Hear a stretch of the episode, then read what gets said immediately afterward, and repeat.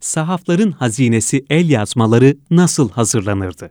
Doçent Doktor Aslıhan Erkmen Yazılı metinlerin kaydedildiği mecralar tarih boyunca değişim göstermiştir. Kil tabletler, papirüsler, hayvan derileri, parşömenler, ipek gibi kumaşlar derken bugün kağıt, sözü yazıya dönüştürmek için hala en çok tercih edilen medyumdur.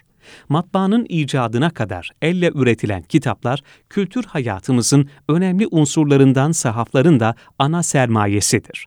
Her biri zanaatkar, sanatkar işbirliğinin özgün ürünleri olan yazma eserlerin hazırlanma süreçlerine ilişkin az sayıda görsel malzeme günümüze ulaşmıştır tasvir okumaları köşesinde şimdiye kadar tanıtılan ve bundan sonra tanıtılacak olan resimler, Türk İslam coğrafyasında üretilen kitapların eşlikçisi olan minyatürlerdir. Günümüze ulaşan musavver yani resimli el yazmalarındaki tasvirlerde eserlerin konularının çeşitliliğiyle yarışacak kadar geniş yelpazede temalar, mekanlar, portreler bulunur. Söz konusu resimler hem içinde üretildikleri kültürün üslubunu ve imgelerini içerir, hem de dönemin adetleri, giyim kuşamı, mekan tefrişatı, araç gereçleri ve benzeri konulara ilişkin verileri günümüze taşır birer maddi kültür ögesi olan ve sanat eseri niteliği taşıyan el yazma kitaplar, kağıt, mürekkep, cilt, boya gibi temel malzemeler bağlamında da zanaat üretimleridir. Kitabın metninin hazırlanmasından sanatlı bir emtia olarak ortaya çıkmasına kadar geçen süreçte katip, hattat, yazar, müzehip, tesipleri, bezemeleri yapan kişi, mücellit yani ciltçi, nakkaş yani ressam gibi sanatkarlarla aharcı, mühreci, cetvelkeş, altın hazırlayıcısı gibi zanaatkarlar esere emek verirler kitaplar kadar albüm olarak bilinen çeşitli hat, teship, tasvir örnekleri içeren murakkalar da aynı süreçlerden geçerek üretilir ve okuyucuya ulaşır. Sayıca az olmakla birlikte bazı eserlerde kütüphanelerin ellerinde kitap tutan alim, şeyh, müderris gibi eğitimli kişilerin rahle, yazı masası, hokka, divit gibi okuma yazma ile ilgili araçlarla mobilyaların yanı sıra kitap üretiminin aşamaları ve kitapla ilgili sanatkar ve zanaatkarların betimlerine de rastlanır. Kitaphane, nakkaşhane gibi mekanlarda, medresede veya bir mecliste gösterilen el yazma üretim süreçlerinin görsele yansıdığı örneklerden biri, Nişaburi'nin yazdığı Kısası Enbiya'da yani peygamber hikayelerinde bulunan betimdir. Peygamber tarihlerinin en popüler örneklerinden olan ve çok sayıda resimli nüshası hazırlanan Kısası Enbiya, Hz. Adem'den başlayarak Hz. Muhammed'e kadar olan peygamberlerle ilgili bilgiler aktarır.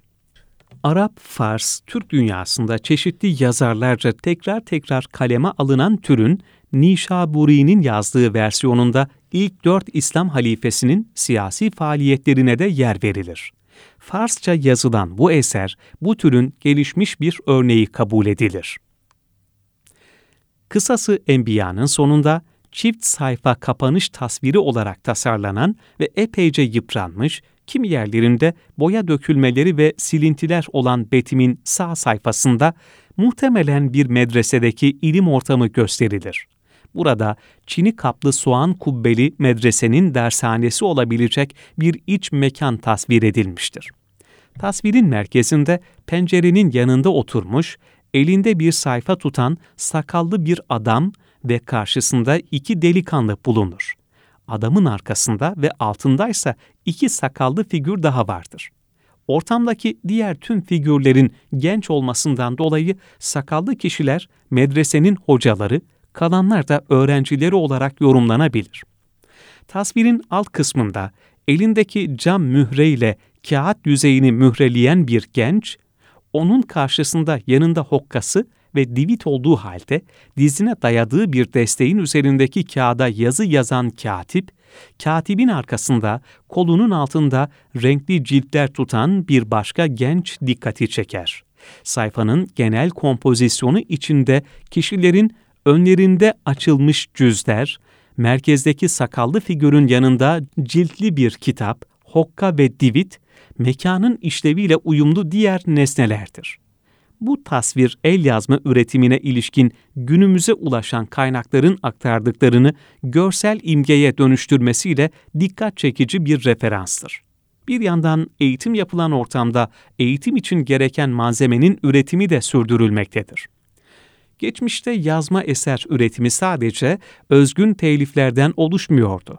Önemli metinlerde medrese öğrencileri veya kitaba ilgi duyan entelektüeller tarafından kopyalanarak, istinsah edilerek çoğaltılıyordu.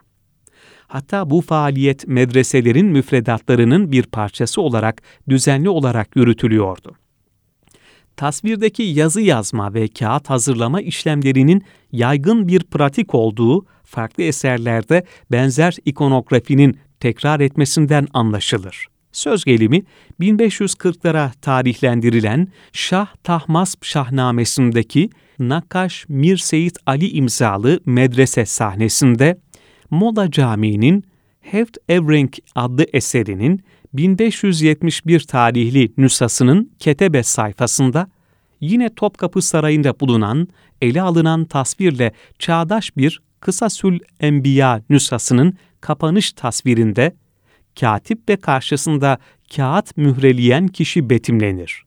Diğer Kısasül Enbiya'daki tasvir, ortamdaki figürlerin sayıca azlığı, kağıtların üzerinde yazıların olması gibi bazı farklılıklar dışında aynı kompozisyon şemasına sahiptir. Elbette Safevi dünyası dışında Hindistan'da ve Osmanlı coğrafyasında da kitap üretim süreçlerini, aletleri, ekip üyelerini görselleştiren tasvirler bulunuyordu.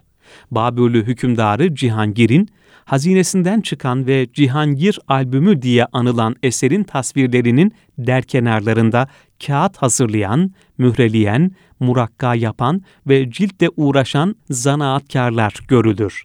Seyit Lokman ve Nakaş Osman işbirliğinin ürünü olan Şehname-i Selim Han adlı eserle ilgili toplantının görsel kaydı da hem eserin ikinci Selim'e sunulan nüshasında hem de müsveddesinde kendine yer bulur. Bugün müzeler ve kütüphanelerde korunan, sahaflarca ticareti yapılan el yazmaları, üstad sanatkarlar ve usta zanaatkarlar tarafından yapılmış olsun veya olmasın, benzer süreçlerden geçen ve güncel ifadeyle bir takım çalışması içinde hazırlanan özel eserlerdir.